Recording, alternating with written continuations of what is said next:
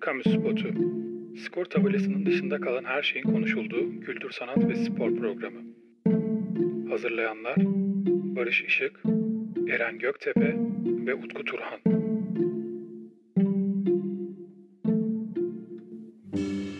Selamlar, Kamu Spotu'nun yeni bölümüne hoş geldiniz. Kıymetli dostlarımla birlikte bu haftada sizlerle bazı kamu spotlarımızı paylaşacağız efendim.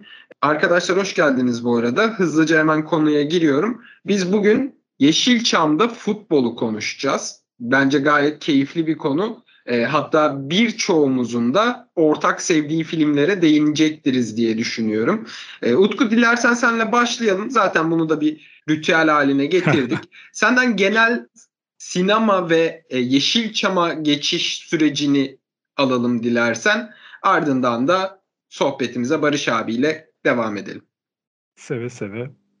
Ya, sinema denen bu büyülü dünyanın kapıları aslında hani bizi dinleyen birçok insan da biliyordur sanıyorum. bin sekiz yüz doksan beş yılında Lumiere kardeşlerin bir trenin gelişini çekmeleriyle başlıyor. Bu arada o görüntüde benim çok hoşuma giden bir şey var. Yani ilk defa bir görüntü kaydedeceksin ve kamerayı koydukları yer çok iyi. Ya açı çok iyi gerçekten. Çok hoşuma gitmişti o. İlk gördüğümde o görüntüyü, yani merak edip bunu internetten araştırdığımda ilk görüntüyü gördüğümde bundan herhalde bir on sene önce falan çok şaşırmıştım. Çok hoşuma gitmişti. Ya dedim, ilk kez bir şey çekiyorsun ve bu açıdan çekmeye karar vermişsin. Müthiş iş dedim. Mesela direkt yandan olabilirdi. Hayır, öyle değil. Karşıdan, hafif çaprazdan almışlar trenin gelişini. Bununla ilgili de çok güzel bir rivayet anlatılır. Doğru mu bilmiyorum. Bunu gösterdiklerinde insanlar kaçmış, trenin üstlerine geldiğini, kendilerini ezeceğini düşünerek, ama çok inandırıcı gelmemişti bana bu hikaye. Onu da belirteyim. Daha sonrasında Türk topraklarına, bizim ülkemizin topraklarındaki ilk kaydedilen görüntünün bir subay tarafından çekildiği söyleniyor. Ayastefanos Rus abidesi varmış ve bunun Enver Paşa bin dokuz yüz on dört yılında bunun yıktırılmasını istiyor. Bunun bir utanç anıtı olduğunu söylüyor. Ve bu yıkılırken artık muhtemelen tabii o subaya bu görev verilmiştir. Çünkü o yıllarda nereden bulacak, kamerayı çekecek diye düşünüyorum. bin dokuz yüz on dört yılında bu binanın yıkılışını, anıtın yıkılışını kaydetmişiz ve bu kayıt Türkiye'de çekilmiş ilk film olarak kabul ediliyor. Sonrasında bin dokuz yüz on dört yılından bin dokuz yüz yirmi bir yılına kadar, arada tabii Birinci Dünya Savaşı da var, onu da unutmamak lazım. Toplam çekilen film sayısı on beş, ama bu filmden günümüz gibi bir film algılamayın. Hani kurgu var vesaire, böyle şeyler değil. Hani kamerayla görüntü kaydedilen, mutlaka bazılarında belli bir kurgu vardır illaki diye düşünüyorum. on beş tane toplamda film çekilmiş bin dokuz yüz yirmi ikiye kadar. bin dokuz yüz yirmi iki yılında hepimizin ismine çok aşina olduğu bir insan çıkıyor ortaya. Hepimiz onun ismini duyduk, ondan eminim, ama işte onun ismi neden tiyatro sahnelerine veriliyor? Aslında ben onun için bir kapı aralamış olacağım şimdi. Muhsin Ertuğrul bin dokuz yüz yirmi iki ile bin dokuz yüz otuz dokuz yılları arasında sinema dünyasındaki tek adam. Yani günümüz filmleri gibi değil yine. Sanki şey gibi düşünün, sahnede oynanan bir tiyatro oyununu kameraya almak gibi düşünün yaptığı işi daha çok. Tek yönetmen. Ve yaklaşık on yedi yıl boyunca tek başına domine ediyor o sektörü. Bir film şirketi kuruluyor. Kemal Film, ismini doğru hatırlıyorum. Doğru doğru Kemal Film. Sonrasında işte o Kemal Film bünyesinde Muhsin Ertuğrul filmler yapmaya başlıyor. Filmler çekmeye başlıyor. bin dokuz yüz yirmi iki ile otuz dokuz yılları arasında da toplam yirmi altı tane filmi var. Türk sinemasının diyelim. Sonrasında bin dokuz yüz otuz dokuz yılıyla elli yılı arası bir geçiş dönemi kabul ediliyor. Bu süreçte artık zaten yabancı filmler zaten geliyor ülkeye, ama bizim çektiğimiz filmler çok yok. Kapalı sinema salonları açılıyor ve bin dokuz yüz kırk sekiz yılında devlet bir karar alıp sinemaya teşvik için vergide ciddi bir indirim yapıyor. Bu vergide indirimden sonra Türk sineması bir atağa kalkıyor. İşte şimdi Yeşilçam kısmına yavaş yavaş gelmeye başladık. Şimdi bin dokuz yüz elliye kadar yine yapılan filmler var, ama yine tek tük. Ama bin dokuz yüz elli yılına geldiğimizde artık günümüzdeki sinema anlayışının temelleri atılıyor ve orada da üç isim öne çıkıyor. Tabii ki şimdi ben bu isimleri sayarken bizi dinleyenler diyebilir ki ya işte şu isim yok mu, onu niye söylemedi falan. Mesela atıyorum Ertem Eğilmez ismi.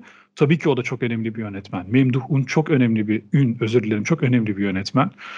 Osman Seden önemli bir yönetmen. Mutlaka daha vardır ismi benim aklıma gelmeyen, ama bunların hepsi ya altmışlarda ya da ellilerin ikinci yarısında film yapmaya, film çekmeye başlıyorlar, yönetmeye başlıyorlar ama ellilerin başında bu yönetmen sinemasını ona büyük katkıları sunan, ilk adımları atan üç tane önemli isim var. Bunları anmadan geçemeyeceğim. Bir tanesi Metin Aksan.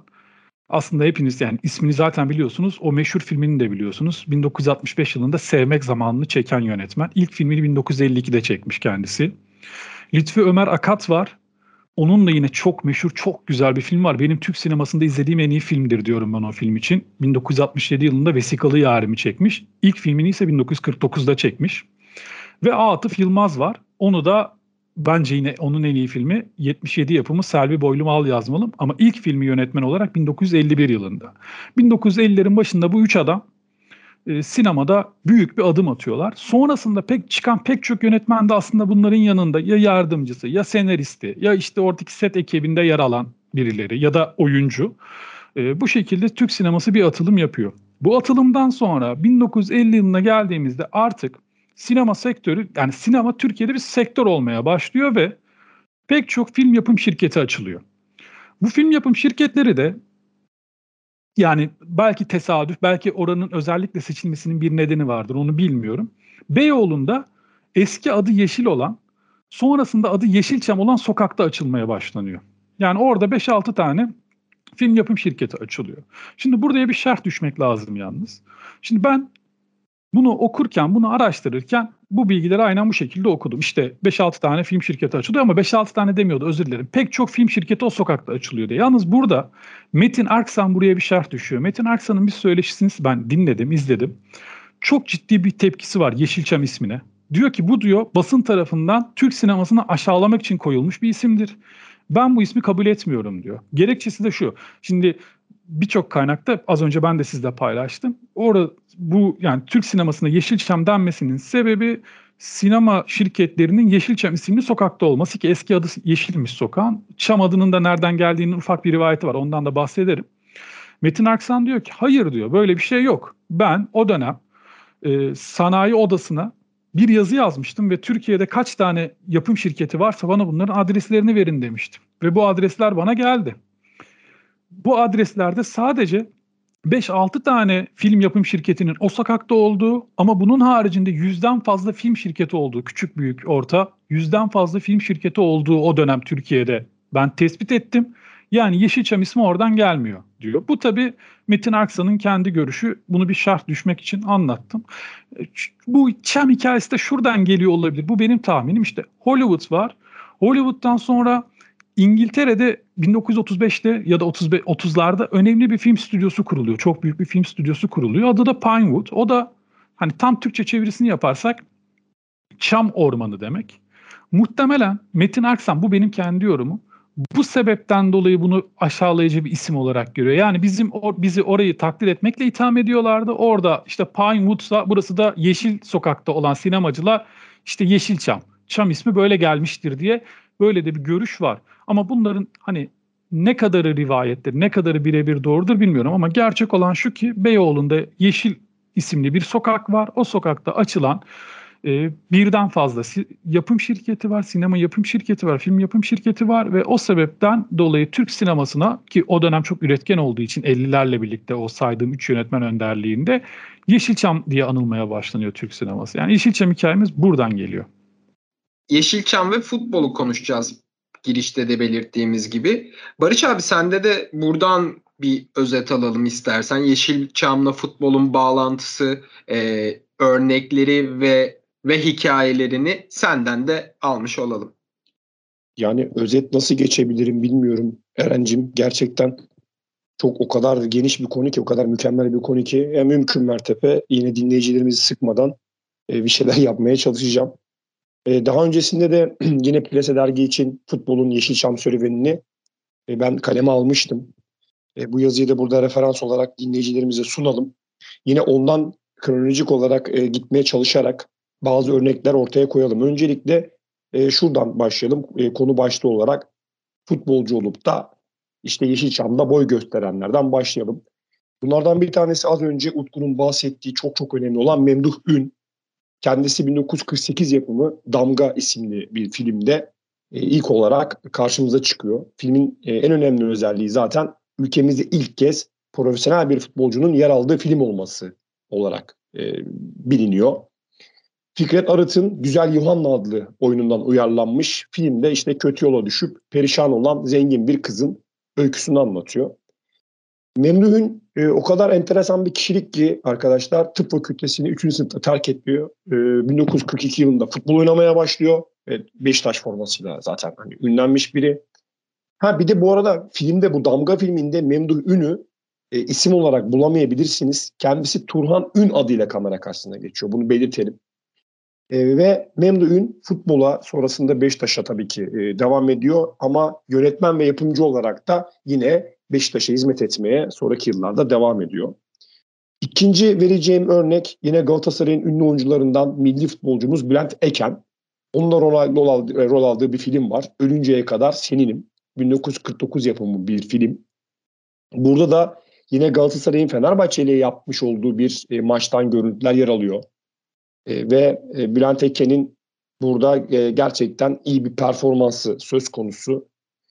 Yine e, Varol Ükmez, e, kendisini nereden e, tanıyacağız? İşte Altay kulübünden, Beşiktaş'tan ve Galatasaray'dan, e, ayrıca tabii milli takımımızın da kalesini korumuş olan. E, yine Kavgasız Yaşayalım filminde kendisini e, babasının şoförüne aşık olan genç kızın evlendirilmek istendiği başka birinden kurtulma ve sevdiğine kavuşma macerası anlatılıyor. Yine e, Beşiktaş'la ün yapmış e, Şenol Birol, hatta taraftarların Şenol Birol gol tezahüratıyla ön plana çıkartmış olduğu bu ünlü e, Şenol Birol ve Birol Peker'in rol aldığı, e, tabii ki ama başrollerde Fatma Giri'nin oynadığı bin dokuz yüz altmış beş yapımı Şenol Birol Gol, yine aynı isimli bir filmi söz konusudur. Yeşilçam'da yani ilk akla gelen e, filmlerden de bir tanesidir bu. E, bunu da e, burada referans aldık. Ayrıca yine Fenerbahçeli Şükrü Birant'la O Gün Altı Parmak da bu filmde rol aldığını belirtelim. Gerçekten çok çok iyi bir filmdir. Ama e, en çok akla gelen e, zannediyorsam Metin Oktay'ın rol aldığı bin dokuz yüz altmış beş yapımı Atıf Yılmaz filmi olan Taçsız Kral'dır. Yani en çok belki bilinen, reklamı yapılmış. Burada yine Gündüz Kılıcı da görüyoruz. Dönemin Galatasaray ve yine milli takım kaptanlığını yapan. Ee, aslında filmin içerisinde, yani bilmiyorum, yani bazı olaylar gerçek, bazı olaylar kurgu olarak, hani Metin Oktay'ın hayat hikayesi, işte biyografisi olarak e, yapılmıştı. E, eleştiriler yok değil, onu söyleyeyim. E, yine Yeşilçam'ın üzerinde en meşhur film olmasına rağmen eleştirisiz bir film olmadığını da buradan belirtelim. E, yani Yeşilçam'ın futbol tarlalarını sinemaya çekebilmek adına yaptığı bir girişim, o en büyük yapılan eleştiri, onu söyleyeyim size. Ama onun dışında e, Atıf Yılmaz'ın yine filmle alakalı e, bir sözü var. Bence kıymetli. Futbol filmi çekmenin zorluğundan bahsediyor. Gerçekten biz bunu daha önceki programlarda da konuştuk. Futbol filmi çekmek gerçekten çok zor. Ama tabii bir futbolcunun hayatını bir şekilde aktarmak belki biraz daha kolay. Ama sahanın içerisine girmek, o tribünlerle beraber bu işi e, yani yansıtmak gerçekten çok çok zor.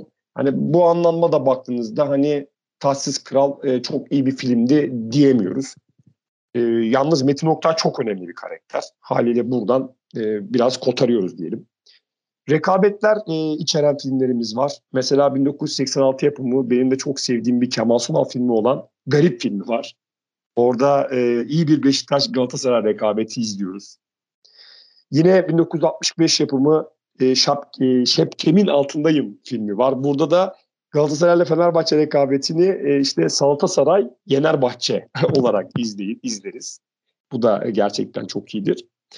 Buradan şeye doğru geçeceğim ben. Hani futbol temalı filmlere de gireceğim. Ondan da bahsetmek istiyorum ama ondan önce benim bugüne kadar izlediğim en iyi futbol sekansı olan Salak Milyoner filminde, hatırlar mısınız o dört kardeş işte Kayseri'den kalkıyorlar, İstanbul'a geliyorlar ve altın ararlarken bir anda kendilerini hop Fenerbahçe stadının içinde buluyorlar. Daha doğrusu Fenerbahçe'nin maç yaptığı stadyumun içinde buluyorlar.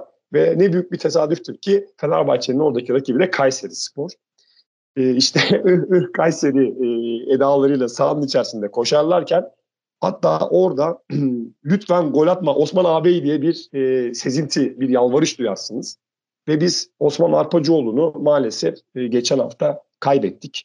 E, buradan kendisini de anmış olayım. Ama o futbol sekansı benim gözümde e, hala daha paha biçilemez. Çok çok özel bir sekanstır. E, Eren'cim, buradan ben sana hani bir pas atmış olayım. Senin var mı böyle e, Yeşilçam içerisinde bir e, gerçekten unutamadığın ya da çok beğendiğin bir futbol sekansı? Birçok var tabii ki de aklıma ilk gelen e, Köyden İndim Şehireydi galiba. Metin Akpınar, Zeki Alasya, Kemal Sunal ve Halit Akçatepe. Bunların oynadığı ve define bulmaya çalıştıklarında sahanın içine galiba kazıyorlardı ve orada bir Kayseri ıh ıh sahnesi vardır. E, o çok komik ve hala aklımda olan bir sahne. Bir de e, bugün üçümüzün de yayın öncesi konuştuğumuzda ortak e, kararlarından, tamamen tesadüfi ortak kararlarından olduğunu gördüğümüz Yayaya Şaşaşa filmini e, filminden bir sahneyi söyleyeceğim. Benim çok sevdiğim filmler arasındadır ki e, bu bölümde de detaylı konuşacağız. E, orada İlyas Salman karakteri, yani İlyas Salman'ın canlandırdığı karakter, e, futbolun getirdiği şöhretin ardından yaşadığı çöküş de kendi kalesine doksana çatala bir gol atıyordu abi. Ben ömrü hayatımda bu kadar iyi bir gol görmedim ama takoz reçimin golleri gibi kendi kalesine olduğundan e, filmde öyle bitiyordu yanlış hatırlamıyorsam. E, o sahne de çok ikoniktir. Benim aklımda kalan sahnelerden biridir. E, biz söyledik sahnelerimizi, şimdi Utku'ya da sormamız lazım. Sonuçta bu kolektif bir ürün. Var mı Utku sende de ak- aklında kalan ikonik sahneler Yeşilçam ve futbolla alakalı? Ya olmaz olur mu? Tabii Yeşilçam'da futbol sahneleri, bak ikonik tanımı çok güzel bir tanım. Çünkü tabii şunu kabul etmek lazım. Şimdi ben o sahnelerde dalga geçeceğim ama şu bir gerçek. Çok zor şartlarda çekilen sahneler. Bununla ilgili kısa bir anekdot anlatacağım hatta. Biz seninle Eren sanırım e, Gol Kralı filmini konuşuyorduk. Gol Kralı filmini konuşurken seninle hemfikirdik. Futbol sahnelerinin çok kötü olduğunu söylemiştik. Yani Kemal Sunal'ın topa vurma sahneleri o kadar kötü ki hayatında hiç topa vurmamış gibi demiştik. Sen de hatta bunun bir teknik açıklamasını yapmıştın bana. Hatırlıyorsundur. Yani çok evet. kötü yapılmış, kötü kurgulanmış demiştin. Bugün sabah daha İlyas Salman'ın bir röportajını izledim. O senin bahsettiğin Yayaya Şaşaşa filmiyle ilgili bir söyleşisi var. Bir saat boyunca bir Zoom üzerinden üç arkadaşla beraber yapmışlar. Daha doğrusu üç arkadaş İlyas Salman'ı konuk etmişler. Çok da iyi yapmışlar. Şöyle bir şey söylüyor İlyas Salman. Diyor ki bir kez çekme şansımız vardı diyor sahneleri. Hani öyle uzun uzun ön hazırlık falan yok. Futbol maçına gidiyorduk. İzin isteyip işte kulüpten. Normal bir maçtan önce oyuncular ısınırken biz o filmin o sahnelerini çekmek zorundaydık. Orada çekip çıkıyorduk diyor. Yoksa hani öyle bütçeler zaten yok. İşte Fenerbahçeli oyuncuları toplayalım da sahaya götürelim de seyirciyi toplayalım, figüranları hazırlık yapalım. Böyle bir şey değil. Gerçek seyircinin önünde, maç için oraya gelmiş seyircinin önünde çekiyorlarmış bu sahneleri. Keza Gol Kralı filminde de böyleydi. O maçlar gerçekten oynanmış, oynanmadan önce ya da belki maçtan sonra o sahneler çekilmiş ve yine İlyas Salman'dan duyduğum bir şey. Şimdi eskiden tabii dijital kameralarla çekilmiyor filmler, makaralarla çekiliyor.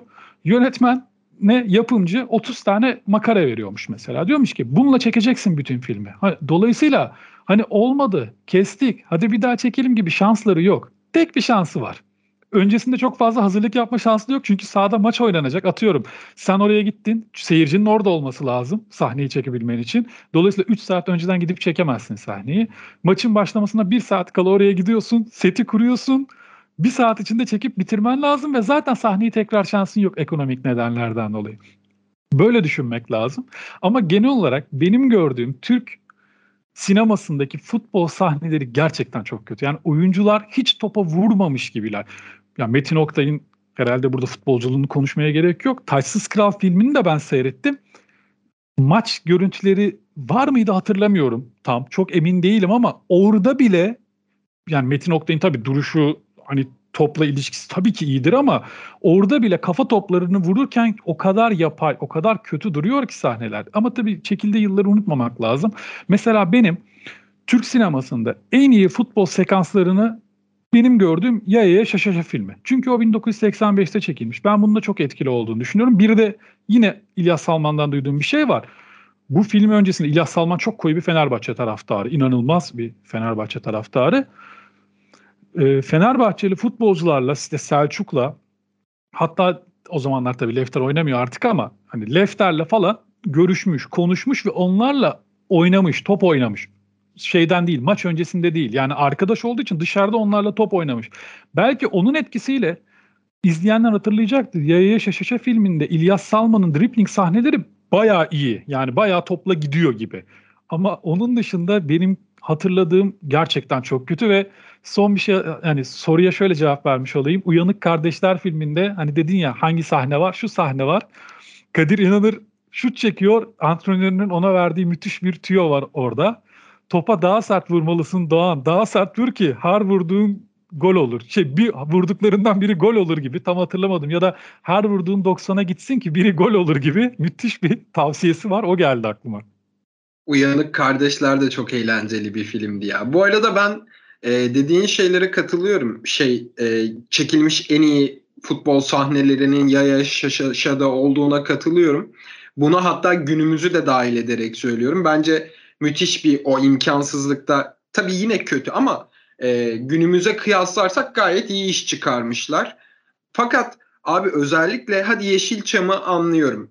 İmkanlar, koşullar, şunlar bunlar. Ya günümüzde bin bir tekrarlı büyük bütçeli filmler yapılıyor ve yine futbol sahneleri çok kötü. Bu hatta e, sadece bize özgü de değil. Bunu biz bir, Mehmet Ekrem'le e, başka bir podcast'te konuşmuştuk, kulakları çınlasın onun da. Spor sahnelerinin çekilirken yaban olmasının sebeplerinden birkaçı da biz futbolu izlerken, bir spor müsabakasını izlerken aslında anlık reaksiyonlara ve geniş bir açıya bakıyoruz. Siz açıyı ne kadar e, daraltıp küçültürseniz oradaki anlık dramaları göstermeye çalışırken oyunun doğasını ister istemez gösteremiyorsunuz. E, bu da bence büyük etkenlerden biridir diye düşünüyorum. Çok güzel bir yorum bence. Yani güzel bir bakış açısı. Çok ikna oldum ben şu an.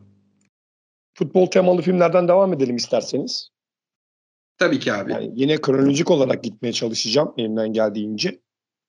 Ee, şimdi sinema tarihimizde futbol dendiğinde ilk akla gelen filmlerden bir tanesi Dümbüllü Sporcu'dur. bin dokuz yüz elli iki yapımı film. Ya burada başrollerde e, ünlü tiyatro, orta oyunu ve tuluat sanatçısı olan İsmail Dümbüllü'yü görüyoruz. Kendisi film boyunca böyle çeşitli kılıplara giriyor. İşte hatta bir e, bir seansta şey de olarak görüyoruz, boksör olarak da görüyoruz kendini. Ama asıl e, burada bizi heyecanlandıran işte gol yememek için her türlü yolu kullanan Dümbüllü'nün komik maceraları. E, buradan e, İstanbul Yıldızlarına geçelim. bin dokuz yüz elli iki yapımı. E, bu da müzikli bir futbol parodisidir. Bu anlamda bizim için yine kıymetli. E, oynanacak önemli bir maçı kimin kazanacağı konusunda bir iddiaya giriliyor. Ve iddiaya girenlerden biri de karşı takımın golcüsünü güzel bir kızla birlikte yurt dışına gitmesini sağlıyor. Ya böyle işte alangirli dalangirli bir film, öyle söyleyeyim size. Ama e, yine bizim için önemli. Fikret Hakan'ın başrollerde oynadığı Aşk Yarışı vardır. bin dokuz yüz altmış iki yapımı. E, burada da e, yine Türkan Şoray'la birlikte paylaşır. Bu filmde e, bence önemli. Yine futbol dünyasında yer alan birçok olguya yer vermiştir bu film. Yine futbolcu rolünde serseri ruhlu bir karakteri canlandırır. E, bu anlamda yine değerli. Ondan iki sene önce e, Kırık Kalpler vardır. bin dokuz yüz altmış yılında şampiyon olan Beşiktaşlı futbolcuların içinde yer aldığı bu film de önemlidir. Yine altmış iki yapımı Supi Kaner'in e, oynadığı Gol Kralı Cafer filmi vardır. Bu filmin de şöyle bir özelliği var. E, bin dokuz yüz elli yapımı e, bir Fransız filminden uyarlanmış bir filmdir bu. Burada kaleci Meli ile kahveci çırağı Cafer'in kişiliklerini birleştiriyorlar ve e, yine az önce bahsetmiş olduğum İsmail Dümbüllü burada karşımıza çıkar. E, ondan sonra Ayşecik Cimcime Hanım var. bin dokuz yüz altmış dört yapımı. E, burada da Turist Ömer'i e, meşhur. İşte Ayşecik'le beraber artık karşı karşıya görüyoruz. E, biraz daha böyle tribünsel anlamda e, bir filmdir bu. Yine Dolmabahçe Stadı'nda e, meşhur Galatasaray-Fenerbahçe maçından görüntüler esnasında bu filmi izleriz. Şekerli Misin? Vay Vay vardır. Yine bin dokuz yüz altmış beş yapımı. Burada da yine Varol Ükmez'i e, görüyoruz. Bir Fenerbahçe Altay maçında Altay'ın kalecisi olarak karşımıza çıkıyor. E, bu da bence önemli, kıymetli. Şimdi Yeşilçam olarak kabul edilir mi edilmez mi bilmiyorum ama bin dokuz yüz altmış altı Dünya Kupası'nı konuşurken bahsetmiş olduğumuz şu ünlü ressamımız Abidin Dino'nun e, bir resmi belgesel, hani altmış altı Dünya Kupası'nın resmi belgesel olarak hazırladığı bir gol filmi vardır. Yani burada e, belki Yeşilçam olarak geçmeyebilir bilmiyorum ama yani burada mutlaka ondan bahsedelim. Çok çok kıymetli bir filmdir. Hatta bence bu filmi ayrı bir konu olarak da alırsak ben e, çok mutlu olurum. Bununla şimdiden size böyle ara pas olarak bırakmış olayım. E, Müjdat Gezen'in birçok e, futbol e, sekanslı filmde e, karşımıza çıktığını görüyoruz. Yine bunlardan bir tanesi bin dokuz yüz yetmiş dört yapımı olan Aman Ne Gırgır'dır. E, burada Ee, işte babası Kayseri'li zengin bir iş adamı ve Şimşek Spor'un başkanı. Bir türlü istediği sonuçları alamayan babasının takımına da işte yüzünü boyayarak Pele olarak katılması var. Ee, takımın hatta Rumen bir antrenörü var. Onu sürekli kandırmaya çalışıyor falan. Yani böyle eğlenceli, güzel bir filmdir. Bence e, izlemeye değer bir filmdir. Yine e, Uyanık Kardeşler bin dokuz yüz yetmiş dört yapımı. Burada da yine Müjdat Gezen'i Kadir İnanır'la beraber görürüz. Ben her ne kadar Kadir İnanır'ı çok sevmesem de yani e, onun dışında yine Müjdat Gezen'in abi kaleci olarak karşımıza çıktığı bir Pembe Panter filmi vardır. E, yani şöyle kendisinin bir röportajında okumuştum. E, birkaç filmde futbolcu karakteri canlandırdım. İşte Pele oldum, gol kralı oldum, kaleye geçtim. En son Pembe Panter'de kaleciydi çünkü. Futbol filmlerinin sinemamızda çok tuttuğu, iş yaptığı ya da yapacağı kanısında değilim diyor. Futbol seyircisi fanatik. Sinema seyircisine hiç benzemiyor. Gerçekten de öyle. Yani e, futbol izleyicileri bir futbol filminde çok fazla şey bekliyor. Sinema seyircisi de futbol maçına çok gitmiyor demiş. İşte sinemaya gidenler genellikle kadınlar, işte futbola gidenler de genelde erkekler demiş. Onun için e, futbolla ilgili bir filmi tutma şansının çok düşük olduğunu söylemiş. Bilmiyorum yani bununla ilgili e, cümlelerin, e, yani anlatacağım filmlerin sonunda bir şeyler eklemek ister misiniz? Ama ben şimdiden hani e, ön sipariş vermiş olayım size. E, sonrasında Kemal Sunal'ı görürüz. Yine futbol filmleriyle alakalı. Yani Salak Milyoner filminde e, karşımıza çıkar. E, yine çok böyle daha öncesinde konuştuğumuz İnek Şaban, Gol Kralı gibi önemli filmlerde yine karşımıza çıkar. Burada e, Aziz Nesin'in de biliyorsunuz senaryosundan daha önce bahsetmiştik. Yine Yaşar Ne Yaşar Ne Yaşamaz da bin dokuz yüz yetmiş dört yapımı, burada yine e, Aziz Nesin'in aynı adlı oyunundan beyaz perdeye aktarılmıştır. Burada da Halit Akçatepe'yi işte bir panayır kalecisi olarak görürüz. Yani var ya bayağı çok güzel harika örnekler var gördüğünüz gibi. Ama e, yani ben yayından önce e, Utku'ya şöyle bir soru sordum. Dedim, Utku dedim yani bu Yeşilçam ne zaman bitti sence? Yani ben bunu tam olarak kestiremiyorum. Yani o bana e, bin dokuz yüz seksenli yıllar dedi. Sonrasında e, biraz hani baktı işte yetmişli altmışlı ve yetmişli yıllar olduğunu söyledi. Hani ben bunu bu yazı dizisinde böyle bin dokuz yüz seksen beşe kadar götürmeye çalıştım. Bunun en büyük sebebi şeydir ya ya şaşa şaşa filmidir. Yani ben artık yani noktayı bundan koydum. Bilmiyorum tabii e, duayenler e, bunu daha iyi bilirler. Ama e, bu filmde çok çok önemli. Yine işte e, aslında sosyolojik olarak da değerlendirilmesi gerekiyor. Bu filmi de ben buradan böyle bir e, ara pas atayım size. Lütfen bir, bir hani bir kamu spotunda bunu ayrıca ayıralım. Çünkü bu gerçekten üzerine çok konuşulması gereken bir konu ve iyi de bir film. Böyle yani e, genel anlamda notlarım bu şekilde. Deyip ben size bırakayım. Gene e, bir öneriler kısmında böyle birkaç kelime bir şey söylemek isterim. Ben bir ekleme yapayım Barış, sanat araya girecektim ama üzerinden çok geçmediği için rahatça söyleyebilirim. İnek Şaban filminde işte orada Kemal Sunal bir kaleciyi canlandırıyor. Daha doğrusu Kemal Sunal iki karakter hayat veriyor. Birbirine çok benzeyen iki insan var. Biri kaleci, diğeri kendi halinde bir orta direk diyelim ona. Ee, bu kaleci önce Galatasaray'a transfer oluyor. Sonra Fenerbahçe onu kaçırıyor. Biraz daha fazla para veriyor. Fenerbahçe'ye transfer oluyor. Güzel de bir sekans vardır işte. Damarım kestiniz önce kanım sarı kırmızı akar der. Ondan sonra Fenerbahçe'ye transfer olunca aynı cümleyi Fenerbahçe için kullanır ve bu sekans çok kullanılır internette. Özellikle üç büyüklerin kendi arasında transfer olduğunda bu sekans çok kullanılır o oyuncu için. Şu yüzden bu filmi hatırlatmak istedim ben, tekrar üstünde durmak isterim. Hakan Şükür'ün Türk futbol tarihinin gelmiş geçmiş en büyük santrafor, en büyük golcüsü, gel gelelim sonrasındaki tercihleri sebebiyle, yani hem FETÖ destekçisi olması sebebiyle hem de A K P'den milletvekili olmuştu kendisi, yanlış hatırlamıyorsam. Çünkü pek olacak bir şey değil, yani bir FETÖ'cünün A K P içinde barınması mümkün değil diye düşünüyorum ben, ama sanırım Hakan Şükür bir şekilde hani o büyük isminin, büyük kariyerinin e, şatafatına kandı herhalde o, orada A K P, ki kolay kolay kandırılabilecek bir partide değildir A K P. Neyse e, oradan da hatırlıyoruz biz kendisini, ama aslında daha eskiler, yaşı yetenler bilir, çok büyük bir santrafordu. Ama lakabı vardı Hakan Şükür, çünkü çok birçok şeyi çok iyi yapabilmesine rağmen çok basit golleri bazen kaçırabilirdi ve kendisine İnek Şaban, Torinoğlu Şaban derlerdi. Ben de düşünürdüm yani hani neden Kemal Sunal'la, çünkü bence çok bir benzerliği yok fiziksel olarak diye düşünürdüm, ama şu var: İnek Şaban filminin afişinde, mutlaka bizi dinleyenler baksın o afişe, sanki Hakan Şükür var zannedersiniz afişte. O kadar benziyor afişteki Kemal Sunal karikatürü Hakan Şükür'e. Bence oradan geliyor o lakapta. Uzun boy ve e, vücut yapısı biraz andırıyor gibi ya, ama dediğin gibi o kadar da bir benzerlik yok. Fakat tüm garipliklerinin yanı sıra hakikaten acayip bir golcüydü. Onu da es geçmemek lazım bence. Şimdi bu kadar hani Yeşilçam'ı konuşmuşken şuna herhalde değinmesek Fenerbahçeliler bize çok kızacaktır. Yeşilçam'a dikkat edin. Mesela Hababam serisini konuşurken de söylemiştim aynısını. Keza Yaya Şaşaşa filminde mesela İlyas Salman Fenerbahçe forması giyer, Fenerbahçe'ye transfer olur. Yine Uyanık Kardeşler'de Kadir İnanır Fenerbahçe forması giyer, Fenerbahçe'ye transfer olur. Ya bunun bir sebebi mutlaka bu insanların, filmin yönetmenlerinin kişisel takım tercihleri çok etkilidir. Örneğin İlyas Salman röportajında diyor ki, bana soruldu hani hangi takım olmasını istersin? İlyas Salman da ben Fenerbahçeliyim, oluyorsa Fenerbahçe olsun, hiç senaryo önüme geldiğinde demişti dem- röportajında.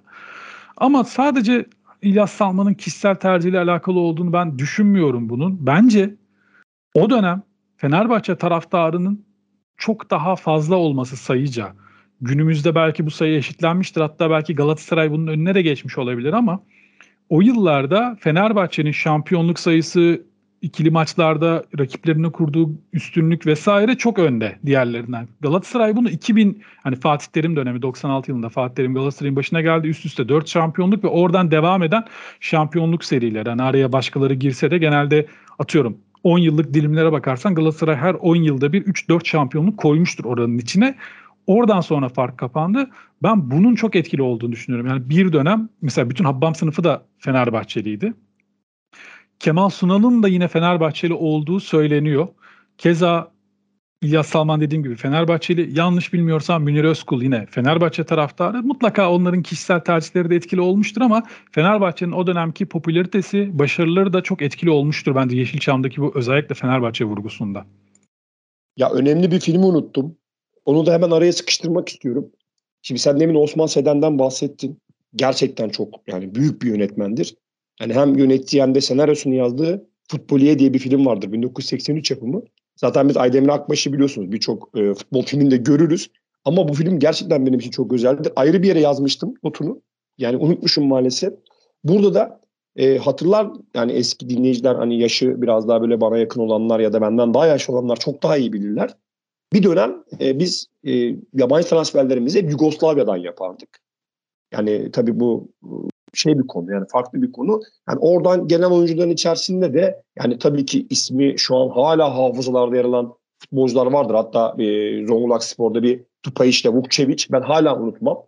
E, ama e, gel gelelim bunların birçoğu yani çok kötü futbolculardır. Yani futbolla alakası bile olmadığı düşünülmüştür. İşte bu film aslında bu konuya burada değinir. O yüzden hani hem trajikomik bir filmdir hem de Aydemir Akbaş'ın olması, yani her ne kadar İşin içinde İbrahim Tatlıses falan var. Hani ben onu e, pek hani şey yapmak istemiyorum, kenara tutuyorum, ama Aydemir Akbaş, bilmiyorum, ben çok beğeniyorum, çok seviyorum oyunculuğunu. Çok enerjik geliyor bana yani karakteri, kişiliği. E, o anlamda bir de e, yakın dönemden hani Yeşilçam sayılır mı sayılmaz mı ama böyle Yeşilçam kokusu aldığım, yani tadını aldığım Dar Alanda Kısa Paslaşmalar filmi vardır. iki bin yapımı. Burada da mesela hani Rıza'yı, Ali'yi, Tanju'yu falan da yine izleriz filmde. E, ve e, konu olarak da çok iyidir. Hani ve e, hayat fena halde futbola benzer teması ya da ortaya çıkmıştır. Bu da bence başlı başına konuşulacak bir konudur diyorum ben. Ben son bir şey ekleyeyim bu Yeşilçam'ın ne zaman bittiğine ilişkin olarak kendi yorumum. Ben şimdi sen sorduğunda bana program öncesinde seksen darbesine kadar herhalde sayılabilir Yeşilçam demiştim. Ama hani bununla ilgili bir nesnel bir görüş var. Hani benim kendi görüşümü sonra söyleyeceğim. Bir şu var.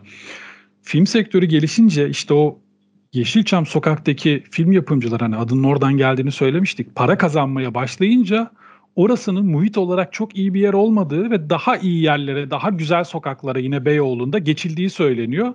Ve hani işte endüstriyelleşince sinema sektörü, oradan paralar kazanılınca bitmiş gibi kabul edilebilir. Böyle söylenebilir.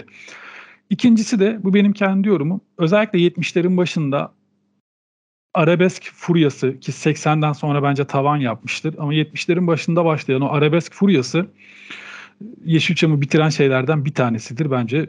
Tabii bu çok şahsi bir yorum. Hani bu ne kadar doğru bir yorumdur bilmiyorum. Tamamen kendi fikrimi söyledim. Çünkü Ferdi Tayfur, Orhan Gencebay, İbrahim Tatlıses filmleri başlıyor yetmişlerle, yetmişlerin ortasından itibaren.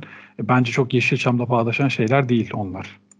Yani biraz şeye bakmak lazım. Evet, yetmişlerde arabesk filmleri, her şarkıya bir film dönemi başlıyor. Sonrasında Ee, o dönemde ufak ufak toplum toplumcu gerçekçi akımı da var sinemada, özellikle Fransızlarda. Fakat bizim başımıza inanılmaz harika bir şey geldiği için e, çok kıymetli generallerimiz yönetime el koyduğu ve e, sansürü dibine kadar uyguladıkları için bir, birçok film zaten sinemaya aktarılamıyor. Ardından da erotik film furyası başlıyor ve Ee, insanların hem sinemaya gitmeye ihtiyacı hem de e, Yeşilçam'ın e, o aradaki duraksama döneminde elde ettiği zarar bir daha belini doğrultmamasını sağlıyor. Ardından da zaten Yavuz Turgullar falan çıkınca da sinema başka bir yere gidiyor. Hatta Eşkıya filmiyle de Türk sineması yeniden